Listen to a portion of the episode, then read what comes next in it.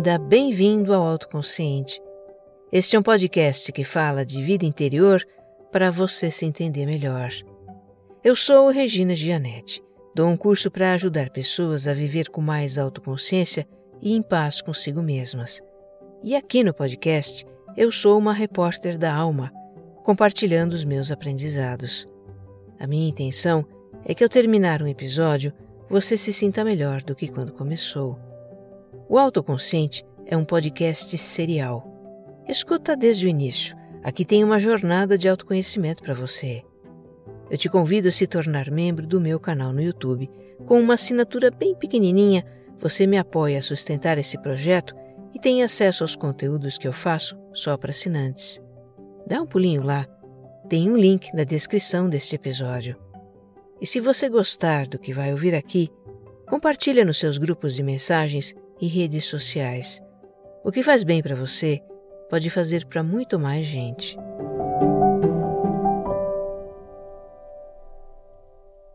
Episódio 146 Aprofunda a relação entre nossa casa e nossa psique.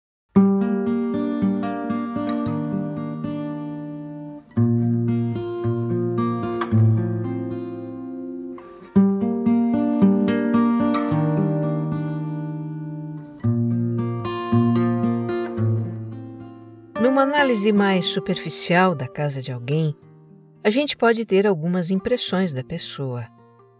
O quanto ela é organizada, caprichosa, ou não é nada disso. Se é alguém simples, despojada ou sofisticada. Se ela dá importância a detalhes ou não, coisas assim. Mas a casa de uma pessoa, a minha, a sua casa, pode revelar aspectos muito mais profundos a nosso respeito. A casa reflete o nosso ambiente psíquico, emocional e mental.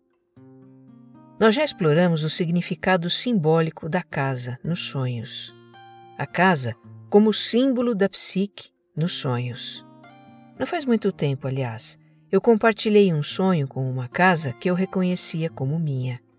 Ela estava em reforma o que tinha tudo a ver com o meu momento de crise, em que eu me encontrava psiquicamente muito mexida, em reformas também. Agora nós vamos explorar a relação entre a psique e a nossa casa física mesmo, o lugar onde moramos. Essa é uma relação muito estreita e que funciona como uma via de duas direções. Numa direção, o modo como a gente usa, cuida, organiza a nossa casa diz muito sobre a nossa psique. Na outra direção, nós podemos até mesmo transformar aspectos da psique por meio do cuidado com a nossa casa. Não por acaso, a limpeza e organização dos ambientes é um caminho de purificação mental e elevação espiritual para diversas tradições religiosas, como o cristianismo, o zen budismo, o hinduísmo. Este episódio pode mudar os seus conceitos sobre atividades como limpar e organizar uma casa, que geralmente encaramos como aborrecidas, tediosas, até mesmo detestáveis. Mas se a gente entender o que a casa diz sobre nós e eventualmente cuidar dela com uma determinada intenção, isso pode ser terapêutico.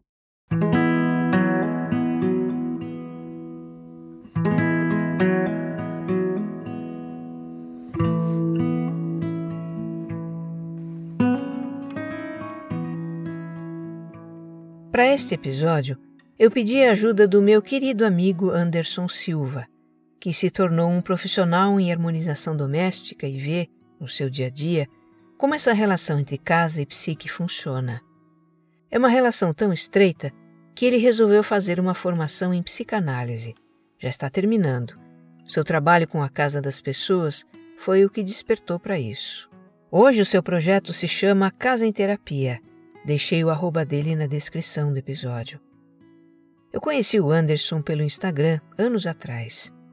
Num post meu, ele contou sobre a sua transição profissional do mundo corporativo para a harmonização de ambientes, trocando o computador por materiais de limpeza.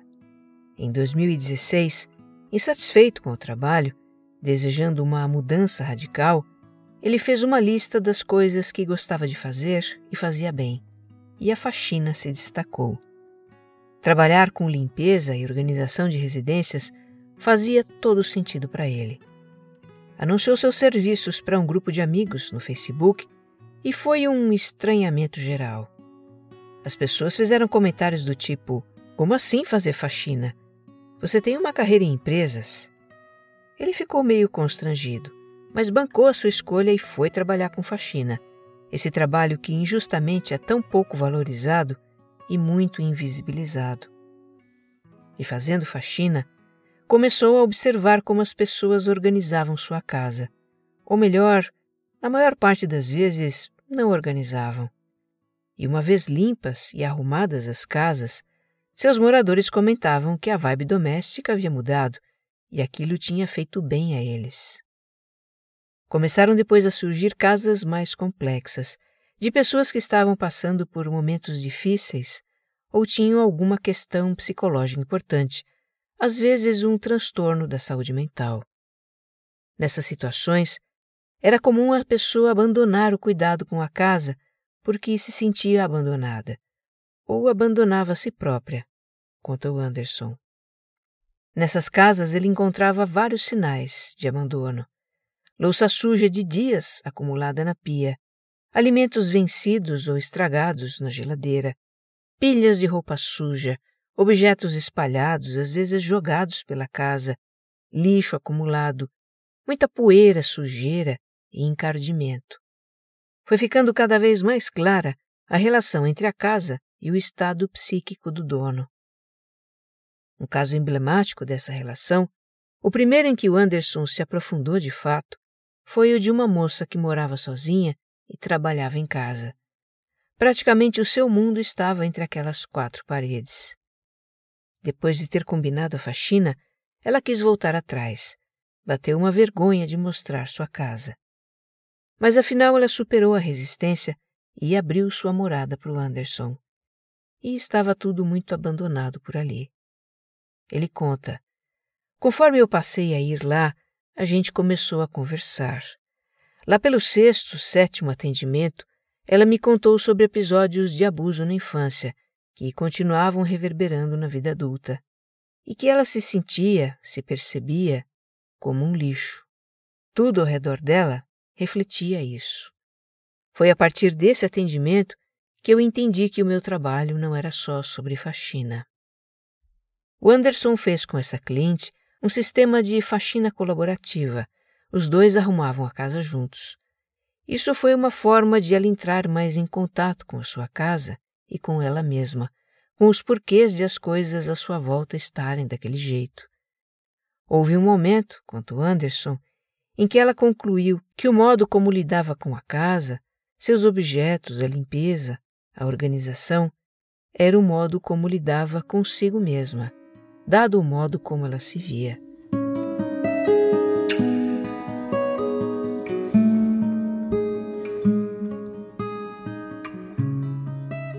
A desordem de uma casa tem outros motivos além do autoabandono. Muitas vezes, ela pode estar refletindo uma desordem do próprio mundo interior da pessoa.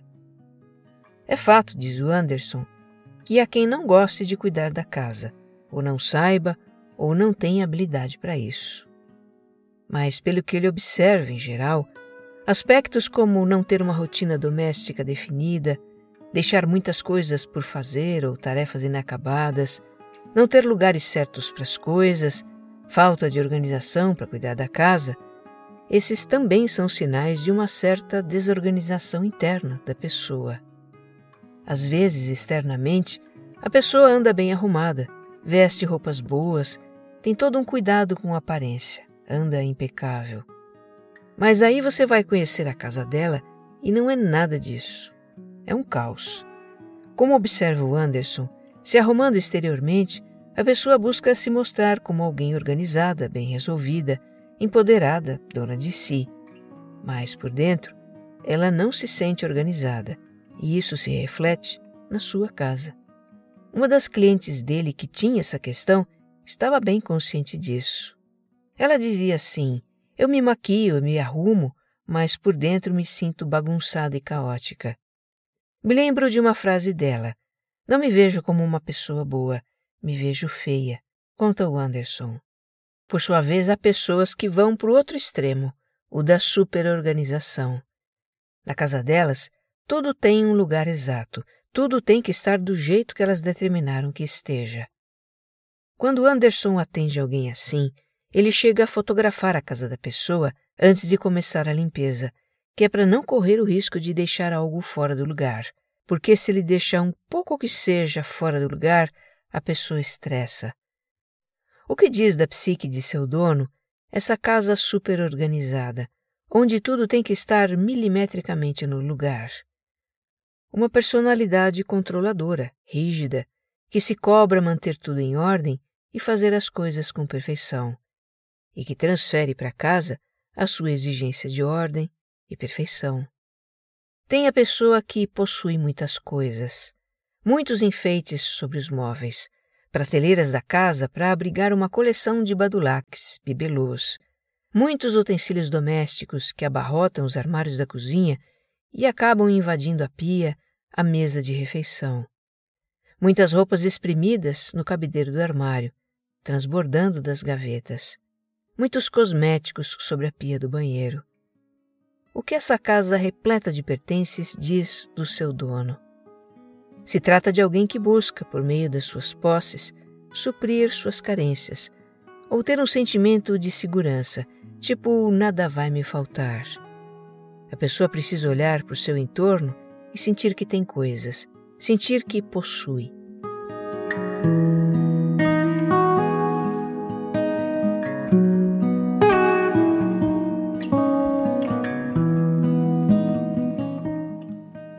A pessoa que guarda muitas coisas. Essas coisas podem nem estar à vista de todos. A casa tem uma aparência limpa e arrumada, mas vai olhar dentro dos armários. Esse é o padrão da minha mãe. A casa da minha mãe sempre foi um brinco, bem cuidada, organizada, bem decorada. Mas nos armários, nos espaços em que era possível guardar objetos, havia coisas ali de décadas. Depois que a minha mãe adoeceu, ela tem demência, eu e meus dois irmãos fizemos uma grande faxina na casa. Para acomodar a minha irmã que estava indo morar lá, era preciso abrir espaço. Nós ficamos chocados com a quantidade de coisas que a minha mãe havia guardado. Enfeites, bolsas, acessórios, bijuterias, objetos dos mais variados que eu reconheci dos tempos em que eu era criança. Tinha até sobras do primeiro papel de parede que revestiu o meu antigo quarto. Isso é coisa de 1976. Não é que ela passou a guardar coisas depois de uma certa idade como é comum acontecer. A minha mãe sempre guardou coisas, desde moça. Enchemos uma dúzia de sacos plásticos de 200 litros, mais outra dúzia de caixas de papelão, e ainda tem lugar na casa que a gente não olhou. O que isso diz sobre a minha mãe? Bem, ela foi uma pessoa muito fixa, de hábitos muito arraigados, que sempre cozinhou os mesmos pratos, que manteve a mesma decoração na casa por 50 anos. Uma pessoa teimosa. Era difícil fazer a minha mãe mudar de ideia. Uma pessoa de apegos. E tudo isso se reflete na sua casa. E sabe, quando ela já estava com a memória prejudicada por causa da demência, ela passava parte do dia mexendo nos armários dela, abrindo portas e gavetas, vendo o que tinha lá dentro. Era como se estivesse procurando recordar o seu passado, ou quem sabe se reconhecer nas suas coisas. Se uns têm a casa muito cheia, há quem tenha uma casa vazia, árida, sem elementos que dão um toque de acolhimento, como um tapete, almofadas no sofá, um abajur de luz quente para deixar a sala aconchegante à noite. Ou quem sabe algo para alegrar, como uma planta num vaso, um quadro vistoso na parede, se poderia pensar: ah, essa é uma pessoa despojada, que não liga para decoração. Talvez. Mas se ela não liga em tornar a sua casa acolhedora, se não sente falta de uma sensação de aconchego, é sinal de que não se importa com seu conforto, com seu bem-estar, ou quem sabe não se ache merecedora disso. sua relação consigo, é árida como a casa. Uma casa vazia também poderia ser o retrato de uma sensação de vazio interior. Uma casa que está sempre com as janelas fechadas, o retrato de alguém também fechado, retraído, que evita se expor para o mundo exterior. Uma casa escura, triste, reflexo de uma pessoa triste. Diz o Anderson. Tudo em uma casa diz respeito à relação de uma pessoa com ela mesma. O modo como pensa a limpeza, organiza suas coisas, suas roupas, os alimentos na geladeira, tudo. Vejo isso se repetir como um padrão. Agora estou eu aqui matutando sobre um padrão meu. Tudo que é rotineiro no cuidado com a minha casa está em dia, está em ordem. Mas coisas fora da rotina, coisas excepcionais, eu deixo séculos por fazer. Tem literalmente meses que estou para arrumar novas cortinas para duas janelas, e isso está parado. Tem um quadro para ser pendurado, está lá encostado. A planta que ficava na sala pegou um fungo e eu transferi ela para fora, mas não botei outra no lugar. Há semanas que estou sem planta na sala. Pois é, faço exatamente o mesmo com aquelas coisas que saem da rotina na minha vida pessoal no cuidado comigo mesma. Na atual fase, há semanas que eu estou para agendar o check-up médico do ano. Minha carteira de motorista está vencida. Entra dia, sai dia, eu esqueço de cuidar da renovação. Enfim, eu negligencio algumas coisas na relação comigo mesma, e isso também acontece na relação com a casa. Bem, o lado positivo disso tudo é que não é difícil identificar aspectos da nossa psique ou da nossa relação conosco mesmos, já que eles se refletem na nossa casa. É só olhar ao nosso redor, olhar para o próprio quarto ou para outros espaços que sejam pessoais, o guarda-roupa, a mesa de trabalho. Então, para reconhecermos facetas de nós mesmos, podemos olhar a nossa casa ou aquele nosso espaço pessoal e nos perguntar: o que esse lugar está dizendo sobre mim.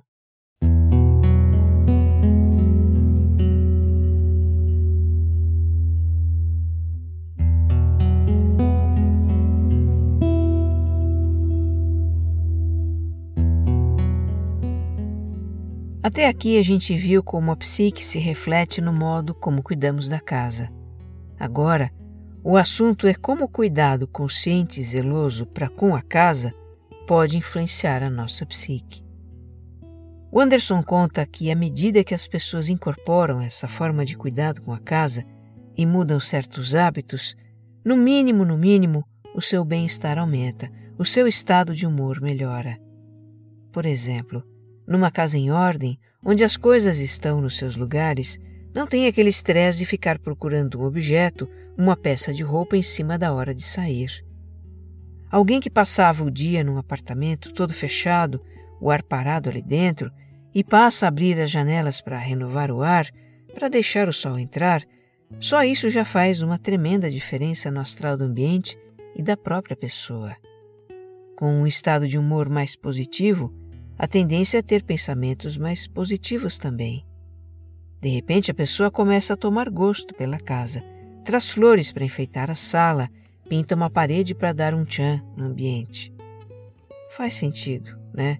Criar harmonia ao nosso redor contribui para a harmonia dentro de nós. Agora, para além disso, dedicar-se ao cuidado com a casa pode se tornar uma forma de aprimoramento pessoal. É o que propõem algumas tradições religiosas. Em conventos e mosteiros católicos, em monastérios budistas, em ashrams hinduístas, os internos passam boa parte do dia fazendo tarefas domésticas não apenas porque são necessárias, mas porque são encaradas como uma forma de elevação espiritual. Eu li um livro sobre isso. É o Manual de Limpeza de um Monge Budista, do japonês Keisuke Matsumoto. Ele conta que todos os dias os monges fazem uma minuciosa faxina em todas as dependências do templo. Lavam, esfregam, espanam, varrem, lustram tudo, mesmo que não pareça estar sujo. Afinal, na véspera, essa mesma faxina completa foi feita. Isso porque o intuito da limpeza dos templos não é só remover a sujeira física, é, sobretudo, purificar a mente. Eu transcrevo aqui algumas frases que pensei do livro. Abre aspas. As impurezas se acumulam no corpo e bagunçam a mente, e isso se reflete na sujeira que surge nos aposentos. Limpar não é somente o antônimo de sujar, é uma prática que conduz ao aperfeiçoamento espiritual. A vida é um ascetismo diário, e todo gesto reflete na formação do espírito, que se mancha com atos descuidados e se purifica com uma conduta correta, momento em que o entorno também resplandece. A poeira se acumula assim que a casa foi limpa. As folhas secas caem no jardim recém-varrido. Com o espírito é igual. No instante em que acreditamos estar imaculados, os pensamentos impuros voltam a surgir. O apego ao passado e a ansiedade pelo futuro nos distanciam do presente. Por isso, os monges concentram toda a energia quando lustram o assoalho. A faxina é uma tarefa que converge tudo ao agora. Assim, há uma razão maior em conservar os aposentos agradavelmente limpos. Qual o sentido de ilustrar algo que já está limpo? Talvez você pense. Polir o assoalho transmite a verdadeira compreensão da limpeza espiritual. O templo Jissô, em Kyoto, é famoso pelo assoalho escuro que espelha as folhas de outono. Quanto lustro foi necessário para ele refletir imagens? Lustre o piso como se polisse o espelho que reflete sua alma. Fecha aspas. Ou seja, para os monges, a faxina é um exercício de atenção no momento presente, o que afasta os pensamentos, as distrações, as ruminações mentais, portanto, limpa a mente. E ao mesmo tempo, a faxina é a atividade que significa a purificação, que lembra o tempo todo que eles não estão só limpando o chão, mas estão limpando a mente. Para quem consagra a vida à elevação espiritual, deve ser poderoso isso. No budismo se conta a história de um discípulo de Buda que alcançou a iluminação varrendo o chão, tamanha concentração e a devoção que ele desenvolveu com essa tarefa ao longo de anos.